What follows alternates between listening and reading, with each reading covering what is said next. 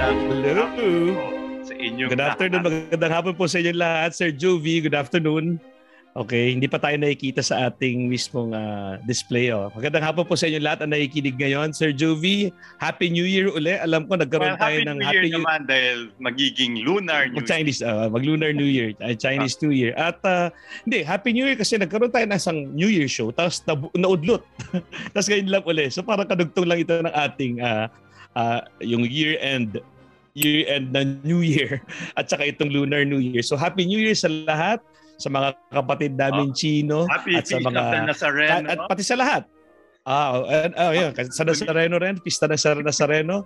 So, ah, matagal din tayo din nagkita, Sir Jovi. Mga ilan Bakit ba? nga ba? Bakit nga ba tayo Ah, hindi, ano, nag-show? Nagkaroon ng academic break, di ba? At um, ah, di ko alam kung napuruhan yung ah, Loyola schools kasi naka-sem break talaga sila. Pero kami mga nasa basic education, talagang it's around uh, seven days or eight days of, uh, eight days ah, so ibig sabihin, one and a half weeks, eight days of uh, academic break. Yung mga, Ah, yung age group na yan, wala silang vaccine. Pero nagsisimula na, nagsisimula na. Kumbaga naka, Okay, naka double dose na sila by this time, hindi pa nabo-booster. But parang nagkaroon lang ng surge ng ng sipon, ubo, lagnat. Some of them are Omicron, Ah, some of them are really because of the cold COVID. weather. Not necessarily COVID. So, halo-halo siya. So, sa isang klase ko, parang one-third lang ang pwede. Doon sa, meron din akong workshop na na-postpone kasi ang mga empleyado ay parang one-third lang, hindi makaka-attend. So, it at sa, sa sarili ko ring bahay, yung academic break, nagpasa-pasa sa bahay din ng mama ko, na sa bahay din ng kapatid ko na may anak sila. Parang everyone naman, hindi naman fatal ang symptoms, pero pero Ano ang daling makahawa. mga bata pag academic break? Ah, yung uh, kadalasan hindi ko alam. nila. Hindi ko alam. Hindi ko alam kasi academic break is not asynchronous. Academic break Ah. is really don't give them tasks. Kaya don't nga, give them work. Okay? ano, yung asynchronous, you don't meet them but you let them do things. Pero yung academic break, wala talaga. Pero it's understandable kasi Pero simula na ko- ulit? Simula na ulit? Oh, nagsimula na kami kanina. Ngayon kami na kami nag-resume, no? Parang ano. So yun. So ito namang mahalaga ngayon kasi sa amin na itindihan naman namin na academic breaks will happen once in a while kasi ang premium naman ngayon, ngayong online schooling ay pinuna ka sa lahat ay wellness, pangalawa ay inclusivity, pangatlo lang yung learning. Pangatlo lang yung learning ha. So wellness muna, inclusivity, tsaka learning. Kung mag ipipilit-pilit mo, hindi ko alam kung yan din ang hierarchy sa college, pero uh, baka yung sa college pinakamahalaga, learning, learning. Ah, uh, learning, learning lang mahalaga. Sa amin, kung hindi na hindi na mabuti, kung na-stress na yung mga bata, first inclusivity, kung meron silang, wala silang bandwidth, ganyan, at saka learning. So anyway. So tapos sa ating kumustahan at sa inyo rin po lahat, sana ay wala kayong sakit o gumaling na kayo o sana ah, nasa dumbuntot na kayo ng inyong mga sakit. We are so happy to be back here dito sa ka eh. Baka ako, ano, tama. Ah, di ka pa ba natatamaan? Pero, uh, yeah, Hindi, oo, hindi pero na. pwede rin namang hindi. Kaya palagay ko na tinamaan na ako, hindi ko lang alam. Oo, oo, pero ako, hindi ko rin alam kung tinamaan ako, pero nag-isolate na rin ako nonetheless. At tinapos ko yung 12-day uh, isolation. Ano. So yun lang. Um, nandito po tayo. Very excited kami ngayon sa aming palabas. And uh, ang aming palabas kayo ay pinamagatan naming A Bad. A Bad episode. aming episode ganito. Dahil hindi ka makukutusan. Oo, dahil daw mo ko sa a bad episode with dahil ang ating uh, dadanasin sa ating uh, Lundagin mo baby sa hapon ito ay isang taong malapit sa amin ni Sir Jovi, mahal namin, uh, nag-aagawan kami kung sino ang um, sino ang may mentor sa kanya. At pareho kami kasi magkaiba kami ng panahon ni Sir Jovi pero pareho talaga mentor siya. sa. Ewan ko sa'yo. Ako hindi, hindi ko siya teacher pero siya ang sa pinakamalaking ma- pinakamalaking bahagi ng sige magkwento na lang tayo tungkol sa kanya bago imbis na introduce siya no ako hindi ko alam lumapit lang ako sa kanya siya ang moderator ng Tanghalang Ateneo no ako ay college. Tapos tag- Well- research ko sa term paper ay tungkol sa OFW tapos tumingin ako sa catalog. Dati mga cards pa yun. At lahat ng mga authors doon puro Dr. Ricardo Abad. Sabi sandali ito ba yung moderator namin? At totoo nga. Kasi siya ay sa sociology at anthropology. Uh, uh, yun yung sa kanyang ayun ang kanyang larangan talaga. At gulat ako. Oo. So e- even if I was just uh, a new member that was parang na fast forward yung aking pagiging malapit sa kanya because I needed to visit him for interviews, for for uh, consulting him about my paper kasi buwabagsak din ako dati sa English. So parang ganyan. And doon nga. At siya nga pala yun. Anyway, how will I introduce uh, siya ay kilala ng marami sa atin. Mentor siya ng marami. Kanya-kanya tayong, tayong claim sa kanya na siya ang mentor ko. Pero tayong lahat yan. And uh, ano ba, uh, siguro mas makikilala lang natin siya. Ang aming imbitado ngayon ay Professor Emeritus sa Ate de Manila University. In the uh, real sense ano of the word. yeah, Metrobank Outstanding Teacher Award. Ah, Pero syempre, that's about his being professor, no? Pero sa arts din is very active. Uh, ano ba sasabihin ko? Um, Ali Awards Hall of Famer, uh, ano, um, is a celebrated director. Uh, Dr. Judy Ick says na siya ang the best director. Not secretly, ah. in public uh, of Shakespeare. Uh, at Judy Ick ay among the experts ng Shakespeare. And I think he's also, he's also our president sa Role Players, yung aming training company. And currently, he is the artistic director of Arete, that building in, I call it building kasi hindi pala siya Arete Theater. Uh, isa siya, isa siyang art, creativity and innovation hub. I mean, we'll ask him later about it. No? So siya wala iba, without further ado, pakilala na natin ang aming minamahal at uh, uh, at yun ang pinanggalingan ng pamagat namin. a, a bad episode. ang aming minamahal na si Dr. Ricky Abad. Woo, Sir Ricky, bati ka naman sa mga manonood para mapunta sa yung speaker, ano, uh, yung spotlight. Okay, magandang hapon sa inyong lahat. Uh, nagagalak ako narito ako at nakikipagchismisan sa dalawang kaibigan ko. Hindi ko alam kung ano mangyayari sa conversation namin ngayon, pero tignan natin at sana maaliw kayo sa mga sasabihin natin. Oh, that's the point. Para naman sa mga hindi rin ay kilala sa kay Dr. Abad, bakit bad episode ang title? Para namang uh, masyadong hindi lang po. Uh, pag-usapan namin ngayon, alam namin na si Dr. Abad ay pinanggagalingan ng mga pananaw na medyo kakaiba. Alam nyo, may kurso siya dati na deviant. So kung marami na kayo narinig tungkol sa mga karaniwang bagay, we'll still talk of mga karaniwang bagay ngayon. Pero tingnan natin kung may mga kakaibang sundot dito si Dr. Abad. And hindi ko pa rin siya nakakausap na matagal na. Si Doc Joe Virinyate, hindi rin nakakausap pa siya. But uh, sige, ayun. Y- pag-usapan natin, una siya and anything under the sun that this one hour of our program can accommodate. So, um, uh, ang title kasi natin talaga ay uh, Conversations on performing arts, innovation, and hope. May hope pa bigla sa dulo. na pahabol. So, pag-usapan mo natin si Dr. Ricky Abad. So, Doc Ricky, we call you Ricky at mamaya tatanungin ko yeah, rin ba namin tinatawag na Ricky. Uh, okay. okay. Ricky, um, Doctor of Sociology and Anthropology, ba't ka nasa of theater? Fordham University. Fordham University. ba't ka nasa theater? Siguro maraming best mo na yung sinagot sa amin, pero anong ginagawa ng sociology and anthropology doctor sa theater? Or pwede mo rin sabihin, bakit? Sino ba nagsabing bawal? Ikaw bahala. Or baka sabi nga ni Rolando Tino, baka yun ang mas tama. so, can you please uh, explain to us, uh, anong ginagawa mo sa theater? Paano nagtagtagpo yan dalawang landas na yan ng buhay mo? Nagtagpo yan sa college. Kasi ako sa college, wala namang fine arts theater major sa college. At uh, ang, ang uh, major na na pinakamalapit sa akin na I felt na comfortable ay sociology. Pero sumasama rin ako sa theater group ni Rolando Tino ng college. So, ay dalawang kinahiligan ko. At yung aking professor sa sociology, yung chairman, si Father Doherty, pinapanood ako sa play at uh, pinupuri niya ako. So, alam ko na pero magaling ako sa sociology, magaling ako sa theater. So, for a while after college, hindi ko alam kung anong gagawin. Pero so, um, my professor said, you take this, uh, in-advise niya ako, na-recommend niya ako mag-Fulbright scholarship. So I got a Fulbright scholarship until I got the theater uh, and finished the PhD. But while I was in New York studying, I really watched off-Broadway and Broadway a lot uh, because I got free tickets. So my interest in the theater was always there. So when I got back home, uh, Rolando said, you join Hamlet in, in Filipino or English. Sumali ako. At yun ang umpisa uh, nung aking theater career. So hindi ko naman maalis yung sociology, nandun na yung theater, gumawa na ako ng parallel careers. Okay? Hindi ko alam kung tama yon pero yun ang parang type ko. So, so okay lang, ginawa akong dalawang career. So, mabuti naman nagtagumpay naman ako sa theater, so miski wala akong degree. So, yun ang magandang kinalabasan rin noon. So, yung ganyan nangyari. It's by accident of time, history, and choice.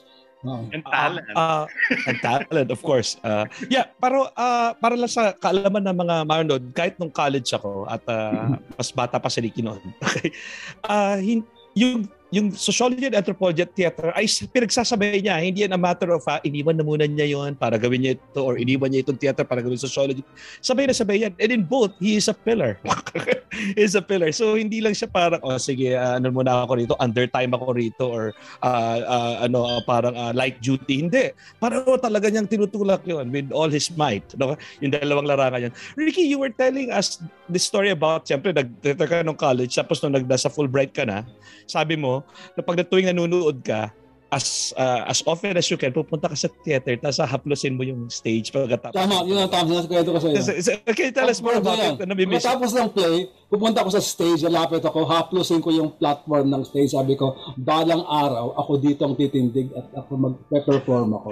So, yun so, ang parang, parang bow ko sa sarili ko. Hindi New York, sorry, pero at least in the Philippine stage that that went, that uh, uh, yeah, natupad yeah. yung pangarap na yan. Uh.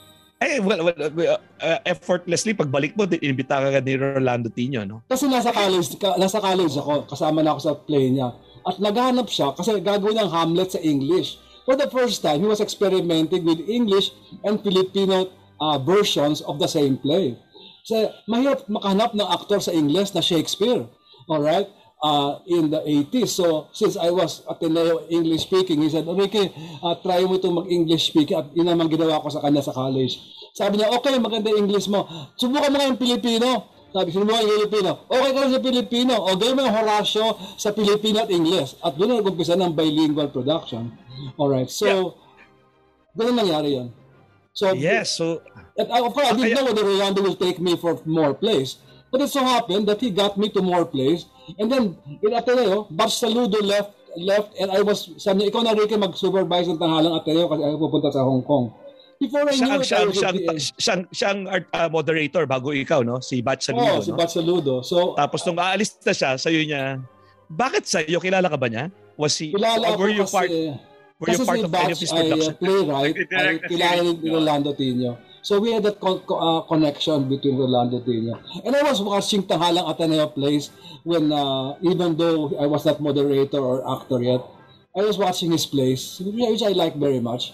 So yun ang aking theater outlet. I, on campus, I was teaching. So yung TA ang aking, ano, ang aking pin So alam niyang mahilig rin ako din sa theater. Ricky, push ko pa itong tanong ko, no, na why are you in theater despite the fact na sociology and anthropology ka? Pero somehow, nakwento mo sa amin in a lot of uh, uh, anecdotes na si Rolando Tino somehow thinks that way na gusto niya yung mga aktor niya ay may may alam na field, may, oh, may tinap. Uh, what is this about? Can you... Yes. Pumano naman na siya. Pumano naman na si Lando niya so we can... Uh, wag na tayo matakot kasi opinion naman niya yun, di ba? So, oh, ano bang opinion niya about these uh, about these people na na ang alam imbis uh, ito ito yung mga alam sa buhay imbes na yung the how to of uh, of uh, uh, studying this uh, oh, the theater yeah. So okay, you ano pa paano ba yan? So so why are you in theater is really an irrelevant question. Dapat dapat nga you should be in theater. Parang ganoon di ba? Uh, uh, it's a wrong question kasi sa pananaw ni Rolando Tino and I think you share that somehow na merong merong merong talagang value yun. Ano yun? Uh, can you explain to um, us nakwento ni Rolando na marami nagtatanong sa kanya, Sir, ano bang dapat kung may, gusto ko mag-theater? Ano bang magandang major sa college? Mag-theater arts ba akong ganyan? At sabi niya, kung ikaw gusto mag-theater at maging theater person, huwag ka mag-major sa theater. Mag-major ka sa iba. Literature, philosophy, yan.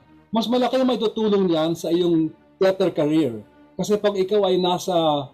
Kasi ang hinahanap na kasi intelligent actors ang akala sa theater, theater course, filming performative. So, paggamit ng katawan at isip, uh, pero hindi yung analysis. Eh, Rolando is a very analytical person when it comes to judging plays and characters and even translation where he uses a lot of uh, language and linguistics and poetry. So, the better preparation, he said, was to be in a field outside the, the, the theater. Hindi na sinabi sociology. Ang sabi lang sa literature or philosophy. Okay lang. But I guess it meant many other things. So, hindi naman ako nagsociology dahil sinabi niya yon kasi that had that happened yeah. much later on. But uh, yun ang nakatulong. So in other words, when I, uh, sabi mo nga, when I look at plays, I, I understand them not in a literary sense because I am not a literary major, literature major, but I understand them in a sociological sense. So I saw Merchant of Venice as a colonization and, and globalization and colonization of things. Um, and I saw many other plays in terms of power and authority. Sociological concepts talaga ang aking tinatahak. At kami ni Sir Jovi naman, philosophical naman ng tingin namin sa mga production namin. Like uh, oh, yeah, that's absurdity, right, yeah. of li- absurdity of life. And exactly. Oh, ano yeah. Oh. yeah. Um, uh, Minsan nakakawa sa akin literary, pero I, I try to frame it in sociological ways para mas lalong uh, ma- mararamdaman ko yung idea. Oh. But I pinupulot ko lahat. Yeah to what extent do you agree with uh, Rolando Tino in that uh, thinking na dapat kung gusto mong umarte, ganito ang aralin mo?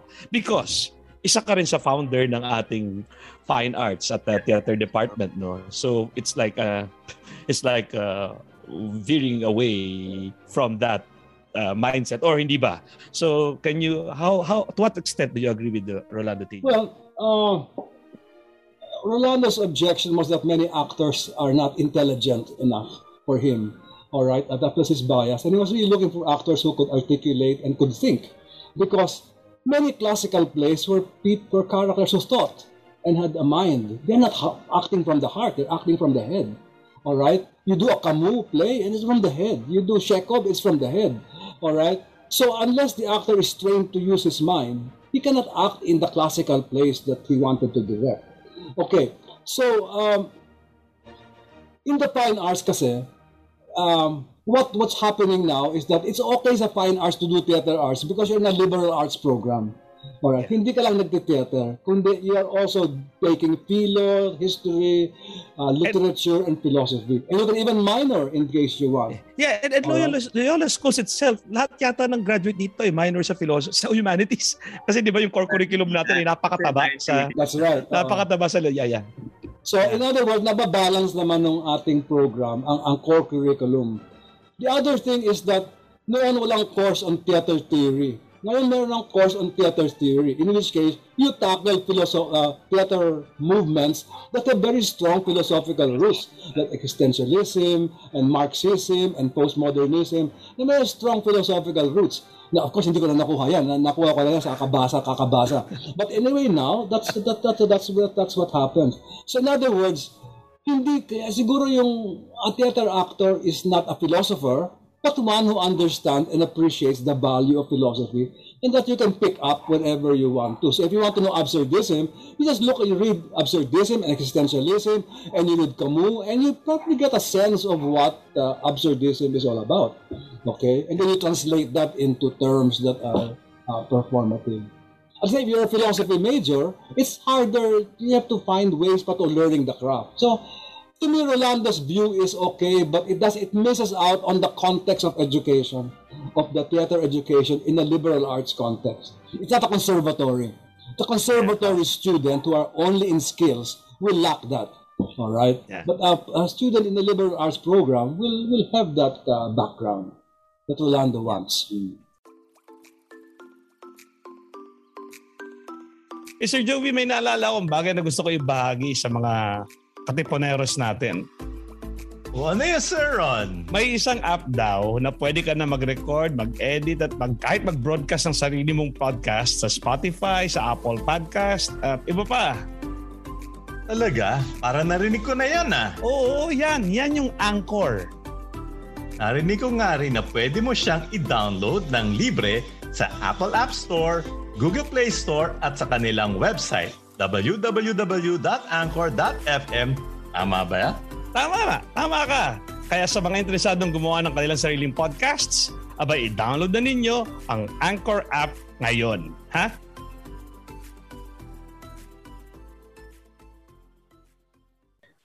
Jovi, parang kahit si Nonod Padilla nung may actors company pang tanghalang Pilipino, oh, parang I think adhe- adheres to that ano, 'di ba? Yeah. That thought din, 'di ba? Pero pero oh, ikaw yata nakuha ka rin doon. You were an actor, no? That's under him, pero you were also asked I'm the teacher of philosophy. Ah, you didn't act for Actors Company? No, Pila Pila. Nagturo ng Pila Oh yeah, so ano. somehow, pero yung mga nandun sa Actors Company who are, are great uh, uh, actors, uh, sa technique at lahat magaling, um, binibigyan niya ng mga ganung lessons. I think he adheres to that uh, to that uh, yun, to that uh, thinking na dapat apang unatin yung utak kaysa lang puro skills, no? Parang ng mga Ako naman, ang tanong ko kay Sir Ricky, which he doesn't have to answer. Dapat talaga yung sociologist may alam sa theater, di ba? That's the Well- me out naman. There is a school of thought in sociology called dramaturgy and the whole field of performative sociology. Uh, meron namang school, so may overlap ng content, which is one of my favorite theories, by the way, in sociology, nung unang nabasa ko. Kasi it's all about uh, people are really performing to each other and things like this. And so you base your... O yung, So o yun, yun, gamay na gamay ko yung or theory the niya. presentation of the self. Yes, personality of the self, yeah. Yun. So, merong overlap ng konting ganon. Pero, but there's something that sociology calls a very macro perspective that you understand a lot of context. Kunyari, in a play, you have a big stage and you have people in the middle. What is the context surrounding it? All right? You cannot Oh, forget yeah, that. If you just talk about the individual actors performing, but you might miss the whole context of the scene, all right, the bigger frame. And that's where sociology, philosophy, history comes. When you see a projection on the screen in a historical play by Chris Miliado, for instance, that's the historical context, right, from the relationships of people. So unless you understand history and philosophy and art and things like this, you cannot fill up theater space with, with things unless it's close up of people and faces. So importante rin yung learning the the macro of the sociology of, of things. So an, a real artist has to learn all of that and appreciate all of that, but in visual terms. All right. Yeah. Sociology is all ideas, eh, but you have to translate it in visual terms. How do you translate surveillance, for instance, the concept of surveillance in visual terms? Uh, when I did uh, uh, the Japanese play, it was all about surveillance. How do you convey that on the stage? All right. Even though you know the concept, and how do they surround the characters? So yun, you need the sociology and other things like that to appreciate the relationship of the character, to give the characters more. Uh, they're not they're they're um, how do you call they're uh, embedded in a in a in a context and not isolated from it. Yeah. may magaan akong tanong. Magaan muna, no? Para naman baka breather naman yung ating mga uh, audiences. Hindi, ma- ma- masarap naman usapan natin. Hindi naman siya mabigat. Pero, Ricky, can you explain uh, why do we call you Ricky? yung ikaw mag-explain kasi ikaw rin nagsabi sa amin, you call me Ricky. So, na nasanay na kami. We all call you Ricky. And I was a student then. I called him Ricky kahit mas senior siya sa akin. Tapos ako yung naging teacher and my students pag-graduate ng high school at pupunta ako sa Tangalang Ateneo, ang sawag kay Ricky ay Ricky rin. At tawag sa akin ay Sir Ron kasi teacher nila ako ng high school. So what is, uh, ano tong Ricky? Uh, baka Ah, may ma- matutuwa That's dito. kind of uh, ano uh, parang ano of my uh, uh, outgrowth of my American education. My uh, in Florida, my advisor was a Dr. Mary Powers, and she just asked all our students. She said, "You just call me Mary." So I got that idea that uh, if even if you're a PhD, you don't need to be called Doctor something. You can be called Mary, and it not, we didn't even lose respect for her. We didn't lose anything for her. She was still very held in high esteem. So that was one thing. The other thing is that um, the doctor makes you distant from, it keeps distance. And I'm not very big on distance. I know people are angry with me sometimes. There are some teachers that, Ricky, ba't ka pinapatawag ng Ricky? Dapat patawag mo Dr. Abad. Kasi people, you will lose respect. I, I don't care if I lose respect.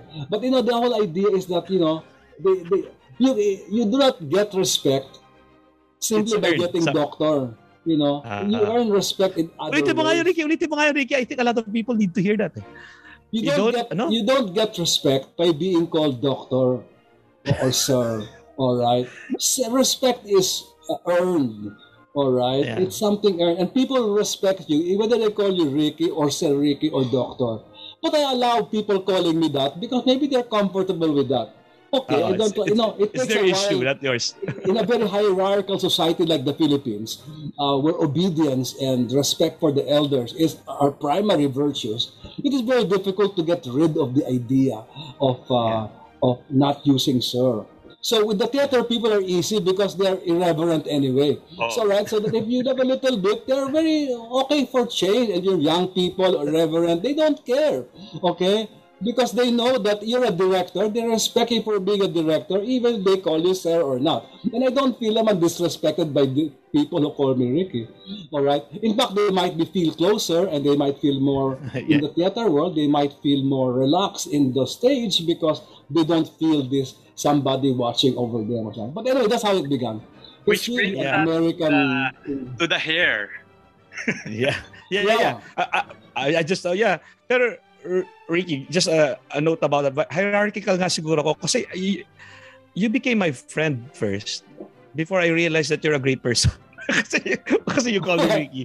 So kasi kasama ka lang namin sa mga after rehearsal dinner at mga ano, kwentuhan, uh, tawanan, and then you became, tapos bigla ko lang na-realize later on, freshman ako noon, "Huh, ano pala to? Ah, bigatin pala tong kaharap namin. So, yun Yeah. naman ang effect. Totoo nga, parang we don't get to know at once, but you earned it okay? Ah, later on. Ano? Yeah, mas, yeah. Parang mas, mas sweet yung ganon. Oh, tanatanong ni Jovi, ano tanong mo Jovi tungkol sa hair? The What's hair. with the hair? Tata Misu kasi, hindi ba niya pinadala sa'yo? Kudos sa anime. Anime hair. Anime hair ni ano. Sir, So, I, know that that is not I'm your hair, it. Ah, si. Tata Misu. Si okay. Tata, Tata Tobier. Okay. Yeah. so ano yan? That's not re- not your, your hair, no? Sombrero lang yan na buhok. It's a hat. It's a hat that you that uh, imbes na cap na dome, they Yeah. just put hair. In fact, I have Yeah. two, uh, two other versions of this. Yeah. So I, I chose this for today. Yeah, yeah, yeah, yeah. But, Dapat may uh, costume. Dapat may costume. dapat Oo, may pero- scarf. But slowly, Exactly. Hindi lang costume. Parang ang sarap bagayan ng kahit ano. Scarf, uh, Yeah. coat, trench coat. Ang sarap eh. Representation of the self. Mahalaga yan sa... That's right. That is not a kind of ano, na kaila, mi, ang hirap, di ba, pag zoom lahat, parang Yeah. Tsaka Oo, close up I- pa, face ah, face ah. Sa zoom. Uh, I agree, I agree. Ako rin, I want to invest on uh, on uh, looking uh, differently. Uh, unique look ka every time. Ang ganda, ang ganda, Ricky. Ah, pero, ikaw talaga nakaisip niyan, no? Alam well, mo, I, I saw in Ricky- Lazada kasi, and uh, usually young people Ricky are the ones is- buying oh. it. But, uh, Yeah, exactly. Ricky is so young. For, para sa mga tagapakinig, Ricky is uh, 98 years old. But, uh, joke lang. Pero siya, siya yung pinaka nauuna sa amin sa mga, mga, sa mga cool things na ganito at mga You know, nakakabata. Sir Rod, which he revealed to us nung una siya nag, nag, ano, nag-guess. Sir Ricky studied in Padre Faura. Oh, yeah, yeah. Oh, Yes, yes. ah, yeah. I was grade 1 and 2 in Padre Paura. So I remember the and two naman. observatory of Padre Paura na Giba-Gibana. I remember the theater of Father Irwin na Giba-Gibana rin. Alright? Uh, so I remember all of that. Then we, then we moved to Loyola Heights in the grade school campus. But yeah, I studied there in, in Padre Paura. So I remember all of that. Yeah, very well. My whole batch. So, for for a very long time, you were the moderator and artistic director of Tanghalang, Ateneo. Ngayon, Yeah. you are the moderator and artistic director uh, the, the, the artistic director of Arete. yeah. Which akala ko Arete sa theater na malaki, na maraming theaters within, no? But it's technically called Arete Creativity and Innovation Hub ng Ateneo University. Uh, Creativity and Innovation Hub. Medyo naiintindihan ko naman yon But uh, um, why is it called like that? Okay. uh, the, art is a creation Kasi, it's, kasi it's one thing to be moderator of a theater group and you Yeah. have a theater, no? Pero ngayon, you are the artistic director of an creativity and innovation It's a hub. bigger- Hindi ka a naman painter. field. Hindi ka naman ano, pati yan, kasama na lahat yan sa sa paradigm mo ngayon. Hindi na siya Okay. basta ano lang. So yeah, please, uh, why is it called like that? Uh, Okay. Itong facility na ito, na malaking Well, facility ng Very Ateneo. nice. You know, Arete is a creation mainly of, at least in the, of uh, Father Jet Villarin. All right. Maybe marami siyang consulted, but that's his, I, I will the name as a prototype, iconic uh, founder of Arete is Father Villarin. And his idea is that uh, we need a space in Ateneo uh, where we can merge the arts with science and other fields. All right. That's why the that's why in art there is like the one side is very wavy, which is art, the fluidity, and the other, which is more geometric, And in the middle is a bridge that connects both. So the Oh, building is iconic nga, of- no? of, that kind of idea. And the Father uh, uh, idea was that the synergy of arts and the sciences and other fields will create new insights and new ideas that will solve, he says, wicked problems. whatever Wicked problems. Ah, Yan yung mga yung mga na problems. Yung mga bagsik, Ah. yung mga bagsik na Ah. problem. uh, poverty, traffic, yung mga yan, yung mga hindi mo ma-solve Exactly, sa climate change and stuff like that. climate change yan, ganyan. Ngayon, hindi naman sinabi ni Father Jet kung paano gagawin. so, vi- vision lang. May vision lang so siya. he built this place where there are many there are artistic resources like theaters and a gar- gallery and meeting rooms and he puts fine arts there para merong merong artistic uh, work that's going on he had rehearsal rooms so meeting Like, rooms Meron siya ba col- collaborative classrooms? Exactly Meron nga, maraming oh. klase, mga iba-ibang design, may dance studios. Exactly. Oo. so marami, the idea is to, to have a hub which has many resources that artists and other people can use if they want to, to solve and to collaborate to solve wicked problems, supposedly. That is our theory. But in a sense, he did tell us what programs do we have, should we have, to uh, make those dreams come true. That is my problem now. So my problem when I became artistic director was how will I concretize this vision in actual concrete programs and events? All right. So I we had no idea. I had no idea. All right. At the beginning, I had I had many ideas of what collaborative can be, but I didn't know how do you translate. Do I have a budget for this? How do you budget for all of these things? All right. The executive director is meant to supervise the building, okay, and to take care of administrative requirements. And ideally, so the whole job of conceptualizing the project in the beginning was with me as artistic director. Maybe that should not be called artistic because it's it's really producer. Because Yeah. I really con- I conceptualize the project and then I find the groups who will work together and then I supervise the implementation of the project. Because the theater space are used, I need a technical team to manage two theaters, not only one, two, Yeah. two fantastic theaters. So, I so I got Dick Ortesano, who was a very young technical director, who is uh, who can devote a lot. He was not married at the time, and he had to devote all his time to the theater. And you know now it's his baby. All right. So uh, so the idea is, so I knew the technical stuff that I knew, and me, and I don't know who else. I didn't have any assistant.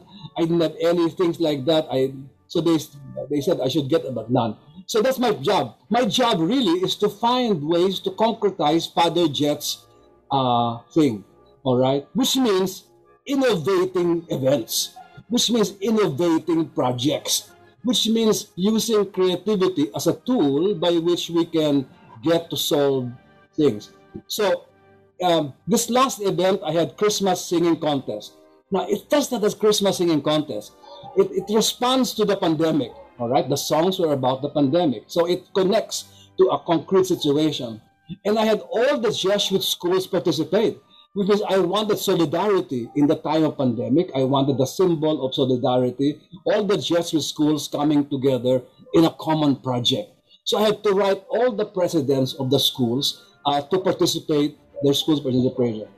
So the, the event is not simply a contest, it's really an event of how do you build solidarity, not only within the campus, because my world now is the whole country, maybe even the whole world with its online connection. Yeah, yeah. yeah, How yeah. do you get that all involved in, in, in, in projects? So more and more I'm thinking now, how do I get the whole world involved uh, in, in, in, in projects, all right? So, that, so when I began the fourth Noel, which is a Christmas concert, I just meant to say, you know, the Loyola schools and the grade school and the high school, they all have their Christmas programs. But none of them have one event all together in one. And I said, I will do the Christmas concert where it is everybody in the college is invited to come to the Hyundai for free. the theater for free. So everybody will know there is a space like the Arete, and everybody can come together for an event. So it was an event, not simply a Christmas concert, but an event where the whole university can Yeah, come together for a common thing. So Uh, that was that was that was during the face to face pa no hindi pa yeah, pandemic uh, yeah. yeah yeah So the, the wicked problem there is, you know what I realized, one thing I realized working here is it's difficult for people to collaborate. All right? We are so used to working in islands, in departments, department against department, school against school, theater company against theater company, UP against Ateneo, Ateneo against LaSalle, you know, even the politics are so polarized. Everything is all kanya-kanya. All right. And so the one of the wicked problems I'm facing, how do you get people to talk to each other and work together on a common problem? Okay. So, um, and uh, Martin Villanueva has been very instrumental in helping developing some concepts. Martin Villanueva is the current uh, no, the former chairperson. fine arts uh, chair before, Ah. hindi na siya ngayon. But when he when, when he was chairperson up now, he we conceptualized together mainly his the sandbox residency, which is an, a way in which people can get funds a year to collaborate with other people to work on a common project using the facilities of the hub. All right. So we are now on our third year, and the projects have been fun, uh, very fantastic. I have now projects where, uh, you know, the scientists have like, you know, to sonar the pregnant woman, obstetrical sonar science, but they want to communicate the sonar by cell phone, so people in the provinces and elsewhere can understand how to do it yourself, a do-it-yourself sonar sonar sound check. But kailangan visually in the cell phone, mal, mal, ang ganda ng visual, maintindihan mo agad kung ano ang instructions. So you need science and design art to merge together Yes. to produce this. All right. Yeah. I have another group in Vietnam. I want to study disaster uh, narratives, but I want them to express it in art.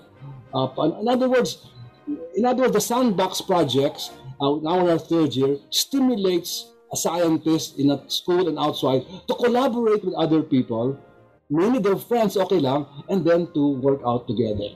The one group now is in theater is, is that there's one group that got accepted. Uh, they want to do sustainable theater. They want to do theater, but they said, pwede bang maging ano, uh, environment friendly yung theater? So the set, the props, the costumes we will use are all sustainable. It's like, uh, uh, ano, uh, ano ba yun? Ukay-ukay, parang ganon. You recycle uh, things. Uh, it can be... Di ba, di ba theater has always been the most recycling industry? That's true. But we also create uh, we also create new things like the wood. It's always new. All right. We can can we find ways of recycling wood, or how do we? Uh, of course, we always recycle costumes because of budget reasons. but it's not. But you know, many many many other things are not sustainable.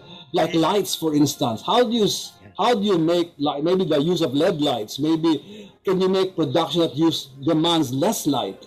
All right. So it, it many other things. But the whole idea is how do I get theater and technology together so it can be more sustainable?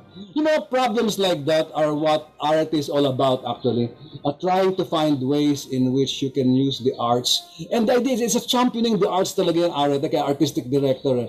It's not a scientific director or research director, but artistic director, but not in the theater sense or in a painting sense, but it uh, that art as a whole, and how does that merge with the other other things.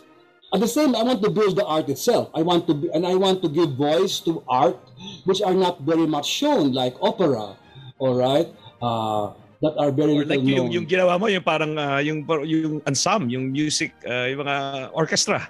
Oh, yet Uh, another we were thing. listening to Oh, that. Thanks to. Manny Pangilinan, I was able Yeah. to show a concert uh, there with Yeah. really, you know, And we, we all watched and we concert. were so we were all so thrilled. Kami mga nanonood. Parang, Can you imagine listening to it live? It's so different than listening to a yes, record. exactly, exactly. Uh, ang talaga nagugundong gagawin ka talaga eh. Alright, so this is the idea there is that I want even wrestling I put there in in Arate kasi the idea is to find ways to stimulate the body, the mind, and the heart to to think and think creatively. So one of my programs is stimulants, parang ganon, uh, to find uh, forms of art that you can show that will stimulate uh, uh, the mind to more creativity. That's one. The other are, of course, synergy projects. The other is, of course, uh, uh, but of all of this, the big problem is you have to make money because it costs a lot to maintain the building. So this is where uh, we have to be a little uh, conscious about marketing and rental of spaces. All right. Uh, uh, we're going soon going to have a gift shop as a way of earning or selling merchandise. We're going to uh, experiment on digital marketing. We're looking for a, a digital marketing officer who can market the, the video streams so we can earn. All right. These are all innovations because of the pandemic.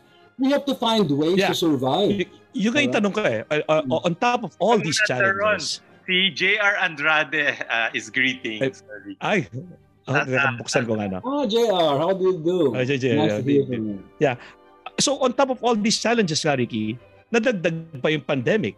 Di ba? Hmm. So how have you been proceeding sa Arete with all these pursuits and uh, uh, ano mga bagong initiatives? I've heard of Sandaang Salaysay, I heard of magisterial lectures. Uh, so, ano pa, how do you, do you- Okay. idle ba ngayon ang Arete? O, No, aking- exactly nga. That's, that's what I wanted to avoid. Kasi the idea is that I have, remember, I have a technical staff of about nine people and me and about three others. We're only 12 people running the place. And, uh, and we cannot do theater. So the theaters are going to fall apart if we don't use it. All right. So one way, so that's a, that's an innovation problem. What do you do if you're caught in that situation? All right. And so um, our solution, and because I put, the idea, and then other put put it in. So one solution is to one um, repurpose the facilities. Okay, so you can't use the theater as a stage venue, but you can use it as an audiovisual uh, laboratory or an audiovisual place where you can have the lectures and um, Sandang Salaysay and other things that we're doing now that we can lecture. So my and it means re- retooling uh, for the staff to learn new skills by technical staff who are in the lights and that are na sound lang sila sa, sa ano. They have to be sound engineers. So they have to learn new technologies. Uh, they have to learn many new things about you know design. The other people have to in the in the I, I'm not I wasn't going to hire sound designers for Sandang Salaysay but the staff themselves have to learn.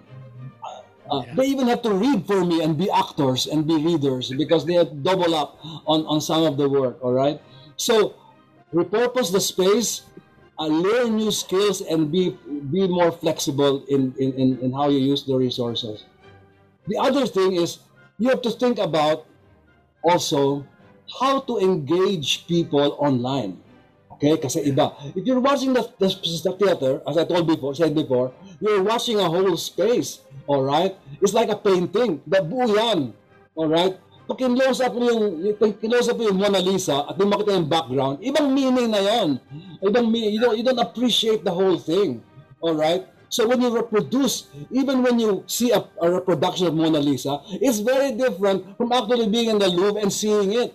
All right, in the whole context of things. So if you're watching a play and you have an online thing, will the online be engaging? Uh, as engaging as watch? How can it be engaging Yeah. as, as you watch? So so you have to learn. So we have to learn how to film and what is the Yeah, logic na, na of magandang film. filming, At the same time, not film. At the same time, it's video and film. And Hamilton is the best example.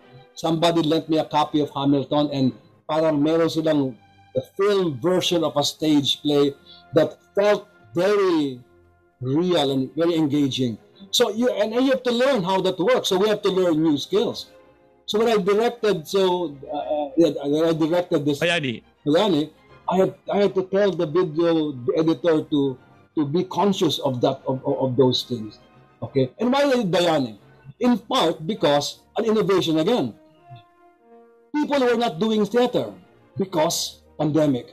I said, let us do theater, but since we are allowed to have limit X number of people in a venue, okay, we can do theater and use that rule to do so. But we will establish safety protocols approved by the administration. So no problem with that. So for about 10 days, we bubbled up in Arete. you were in the bubble, parang mga, parang mga Yeah. film actors, no? We got uh, COVID tests four times during those 10 days. All right. We only just uh, related to each other. So what we did really was to show that you can do theater under certain conditions, even if there's a pandemic. Okay? So now, if you want to rent the space for Arete to show, to record during a pandemic, to record the play, we can provide the service because we can know what happened and we know what to do to make sure that, that uh, something like that is possible. Wow, that's Okay. exciting. Yeah. Yeah. So in other words, if someone I want to do a play, record a play, sure, go ahead. Uh, we, we know what the, the process will be. Kailan we have to add budget for testing. But the ideal idea is, you know, you can do a small play, you can do Yeah, it there. yeah. No problem. But we have now the capability of doing that because we took the risk and spent for a play at the same time learn new things. All right.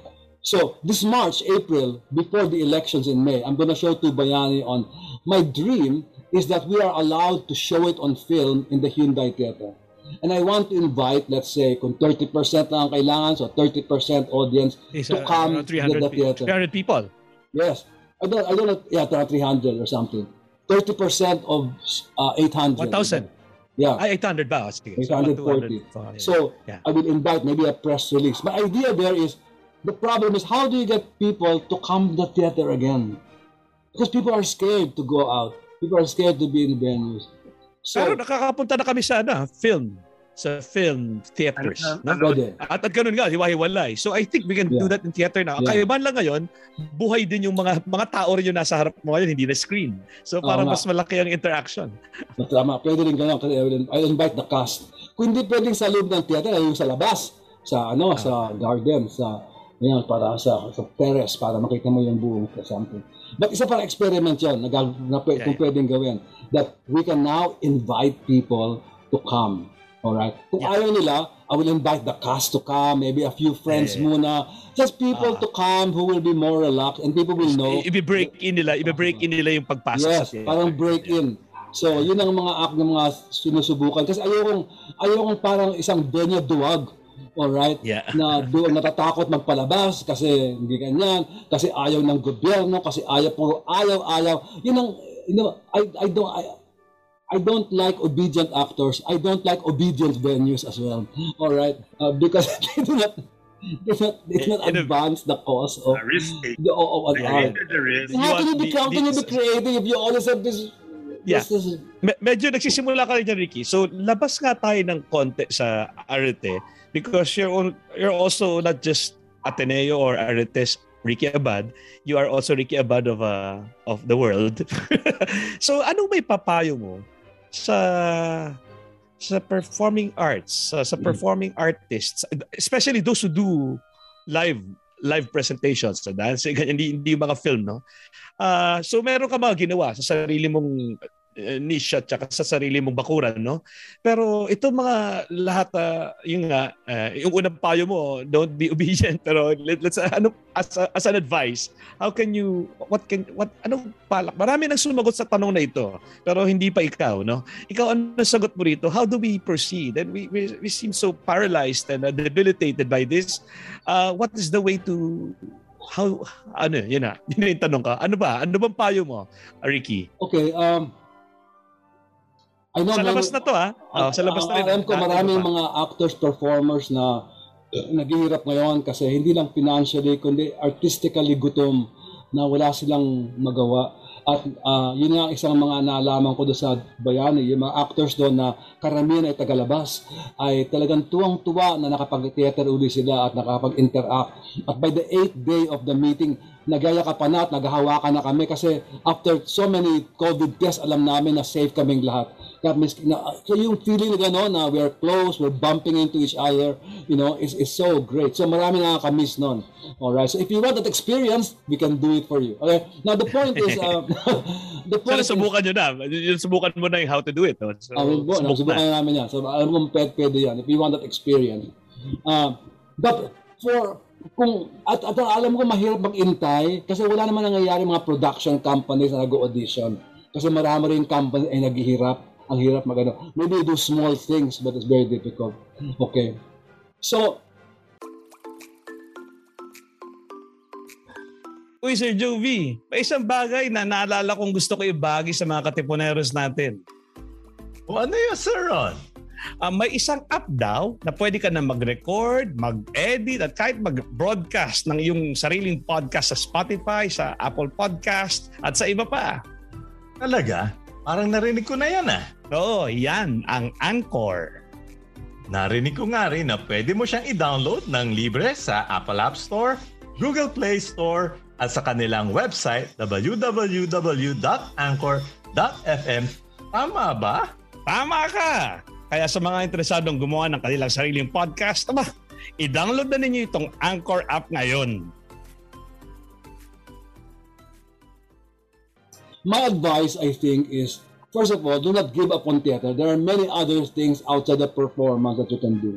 All right? Uh, maraming skills that you can learn. Uh, at, we can always build skills. There are skills in acting, playwriting, design.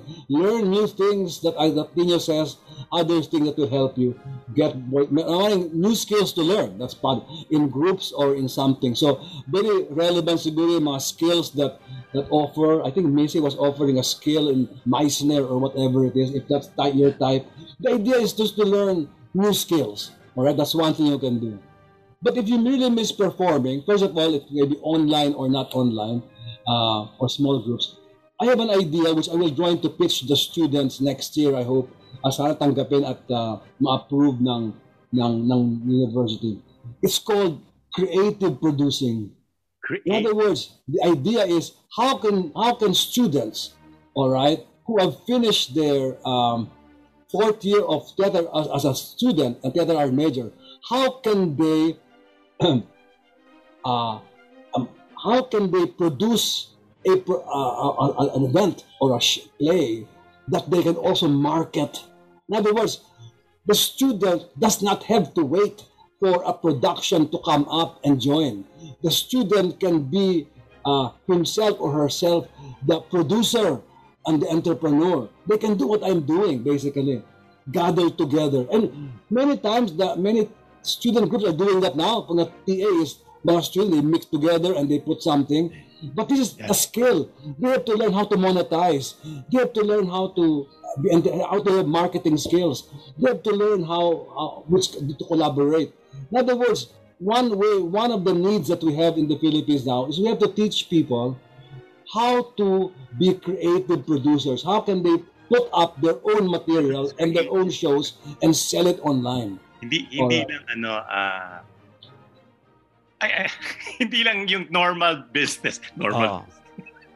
hindi, hindi, hindi, hindi, oh, hindi, oh, yung setup na gano'n na dapat merong may, may, may, may presenter company, tas may ganyan, tas merong Uh, oh, I, I think some are already doing that, no? Yes, exactly. Si, But si, we si, si, make the those skills known.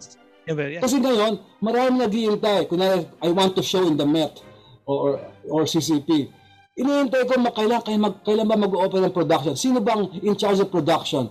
Kailangan mal, malapit tayo sa kanila, magpakilala tayo para ma, masama tayo sa production nila.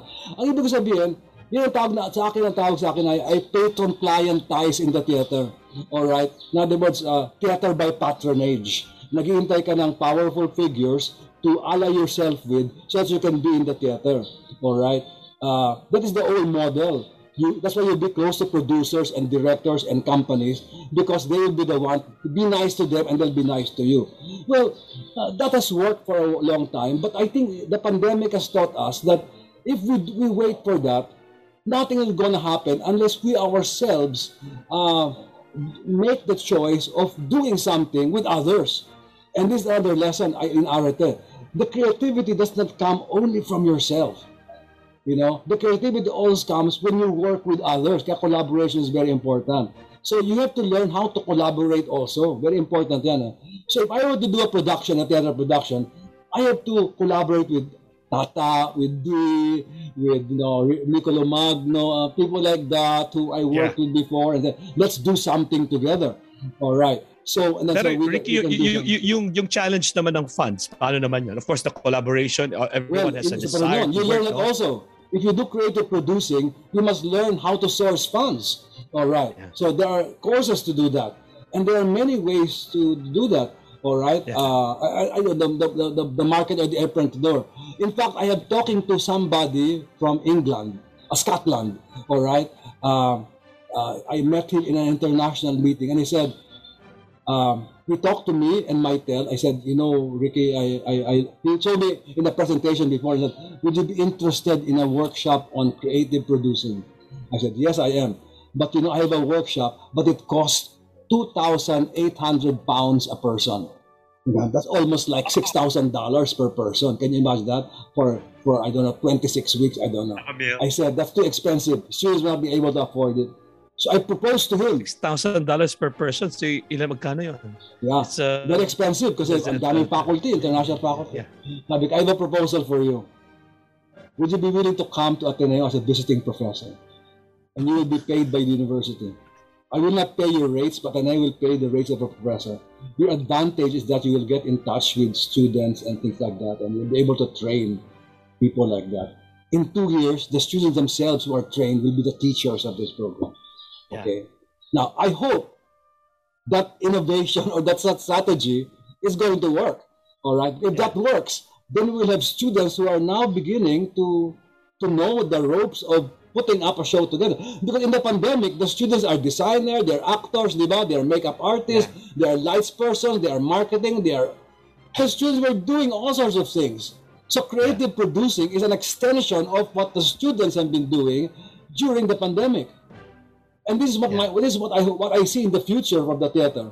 All right, I see in the future one of the yeah. Let's talk course, about that, Ricky. Yung, yung yeah. future. A lot of people sa education sector, sa business sector, are talking about this blended version of what used to be. Hindi na siya babalik sa dati, no?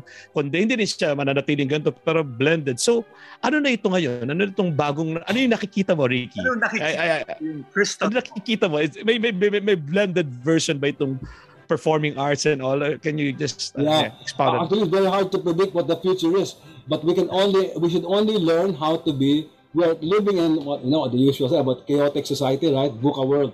So the only way to get out of this is to improvise constantly.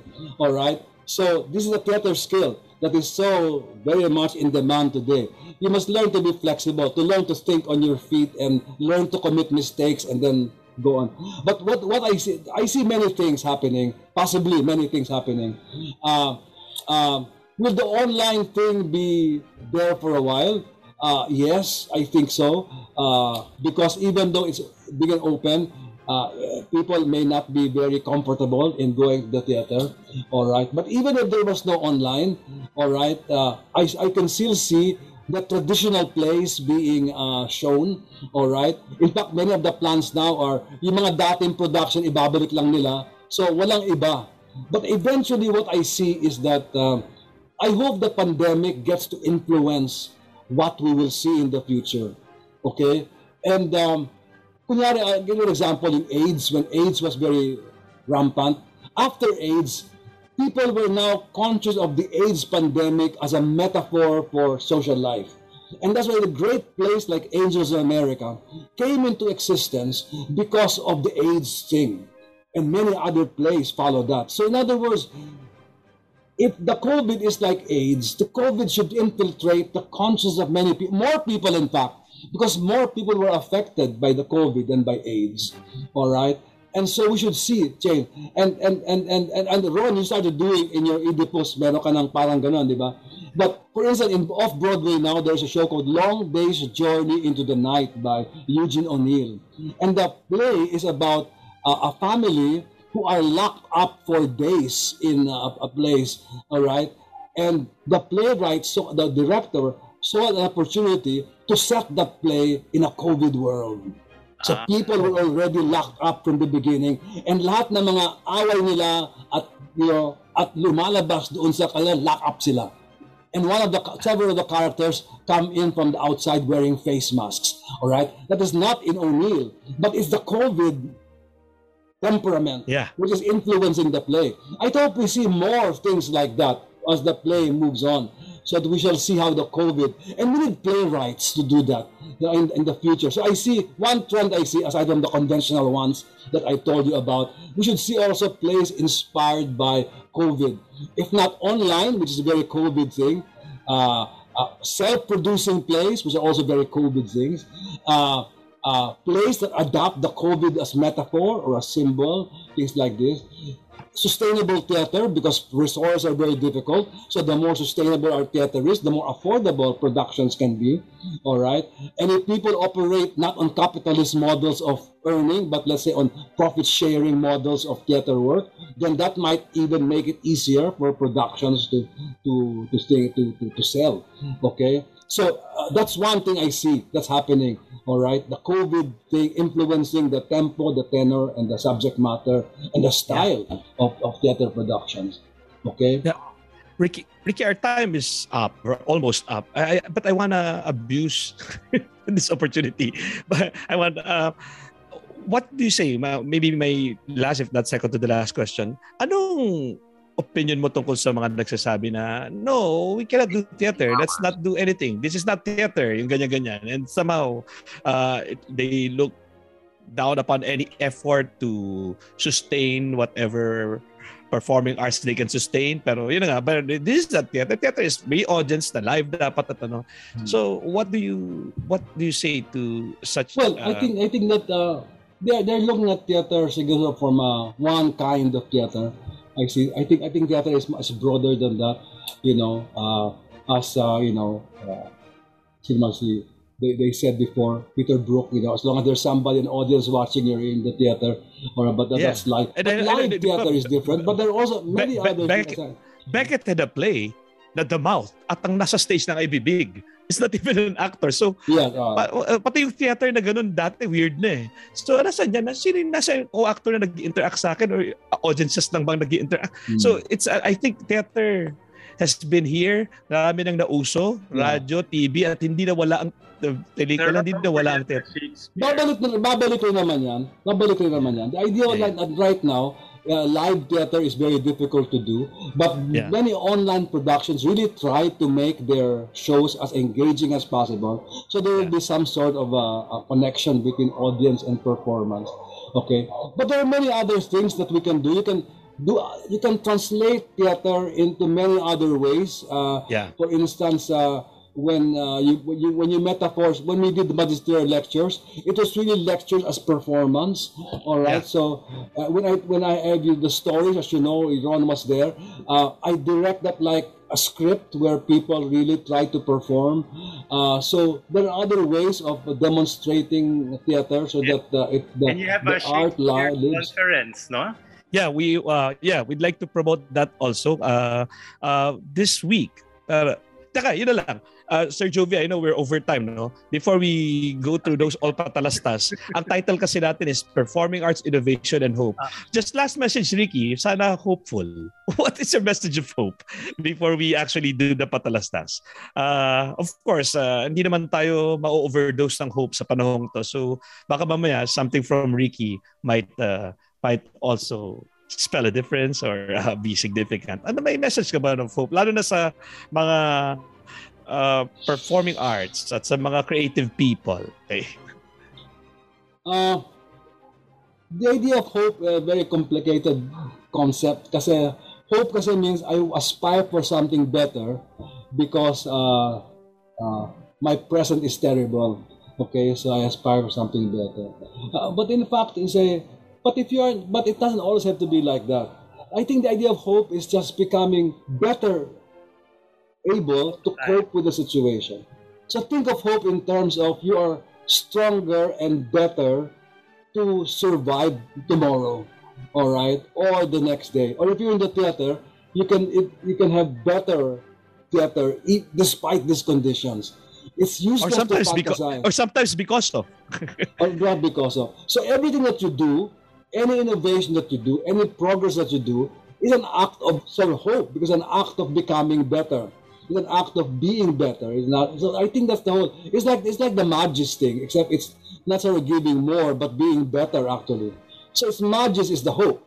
All right, the being better is the hope because then you're showing people that the things can be, in a sense, a little uh, another notch higher than where you are now. Okay, so I think that's the whole thing. Uh, it's like you have COVID, but you recover. So the recover is you're getting better after that. So that's uh, they're also you're trying more, uh, You're more immune. You're you're immune to it now. Um, no, maybe you can get it, but then if you do it, you try to just, just, just. I know the measure of hope is do not just sit back and do nothing. That's what I'm saying. Oh, I hope things will be better. You know, that's not hope. That's that, that's a, a parasitic kind of uh, passive kind of thing. parasitic. Perform. Or uh, parasitic or, or pa- paralytic din. Paralytic. Yeah, parang, oh, parang, you know, all right. It's like, di, di it's like the Godot scene where, you know, shall we go? We go, but we do not move. All right. yeah. And, and that's the, the, the kind of symbol of uh, paralysis and static as if we don't move. All right. But the idea there is that's not hope. The hope is, well, I mean, the hope is that you will wait for another day. All right. But the hope is that you will move. Oh. You will move. You will act. Lundagin mo, baby. Ang hope talaga. Lundagin mo. So, I, my ending for Waiting for Godot is not static, but movement. If I want hope, uh, because I don't like I don't like to end that play to be simply a, a despairing kind of uh, play. All right, and hope is movement. So they will move. So my ending of that is they will walk. Wow. To a place no, that pero nung time, hindi ko alam, that, that was your latest. No? Y- yung Godot mo naman sa amin, may tumubong bulaklak. Exactly, meron nun. may Lalo to have snow coming down. Oh. yeah, yeah. Yeah. Okay, but Ricky, that's uh, that's about just the time that we have for now. Sayang, sayang. Sa kailangan talaga natin. This is your second time, but the first time wala ako dito. No? But ngayon namin uh, pinapakinggan ka. Salamat. And it's uh, nakakaansaya at uh, masus- masarap at masustansya kang kausap, uh, Ricky. I, I know that we have we can catch Ricky. Meron itong up, uh, forthcoming na na uh, seminar si Ricky. Kasama siya dito sa sa sa seminar at kasama rin ako as a panelist no na pinabagatang uh, to, to, uh, a webinar pwede to double business bound a webinar series on Shakespeare as academic and artistic practice. Ulitin ko ha, a webinar series on Shakespeare as academic and artistic practice, practice. starting this Wednesday, 26 hanggang 28th of January. 5 to 8 p.m. usually yung sessions. So, um, meron din 9 a.m. to 12 noon kung nasa UK ka. Or, uh, kasi international ito. Baka gusto nyo, may mga teachers, students, at uh, practitioners, theater mm. practitioners na gustong sumali rito. It's starting this Wednesday to Double Business Bound. So, pinagsamang, um, uh, it's webinar series no? on Shakespeare uh, as academic and artistic practice. Si Ricky will be there I will, Gelan, Lawarca will be there also. I will be there. I will talk about translation, uh, Shakespeare translation. So, it's uh, interesting. Ito ay, um, ito ay, ano ba to? Um, ito ay presented by the, ano ba, yung UP Department of English and Comparative so Literature. Uh, Department of Literature. Of Literature. So, oh, right. oh, comparative literature yata, DECL? Or English something? and comparative literature. Uh, comparative. Department of English and, oh, yeah, yeah. Department of English and comparative literature. Please uh, uh, check their website or their Facebook page. Nandun lahat yan. And oh, oh, siguro yung page ko rin kasi share ko doon. So, this is uh, uh, to double Good business bound. Yung conference. yeah. Yeah, salamat, salamat din. And uh, so Ricky, maraming salamat ulit, no? Thank so, totoo ako sa book mo. It's like it's like a it's like Einstein pero fashionable. so pinagsamang pinagsamang science and art. Yes. okay. So sa sa mga taga pakinig namin, taga-panood namin, nagkasusunod na lunes po dito sa Lundagin Baby. And I hope you uh, had, uh, you loved this a bad experience, a bad episode that we have today. At salamat, Ricky. Hanggang sa ulitin, Ricky. Thank you, thank you very much, Jovi. Okay, take thank care. You, Jovi. Thank, you, thank you. And all listeners, thank you very much for watching. Uh, write your comments. I will answer more questions if you want. Oh, wow. Yes, please, please. Write your comments sa YouTube ban or dun sa Facebook uh, uh, uh, sa Facebook post itong aming episode. Thank you very much. All right. Bye. Thank you for that. Bye-bye. Bye-bye. Bye-bye, Ricky. Meron? Ano nga ba ang meron? Paano nga bang mabuhay ng tapat sa meron? Don't you wish you can relive your philo classes? The terror teachers? The terrible oral exams? Or the even terrifying but liberating and life-changing aha moments? Lundagin mo, baby! Here's your chance! Lundagin mo, baby! Kasama ang mga pilosopong sina Jovi Miroy at Ron Capinding. Lundagin mo, baby! Leaping upward, leaping forward. Lundagin mo, baby! Leaping to greater heights, to greater wisdom, to greater magis. Lundag na, Ateneo!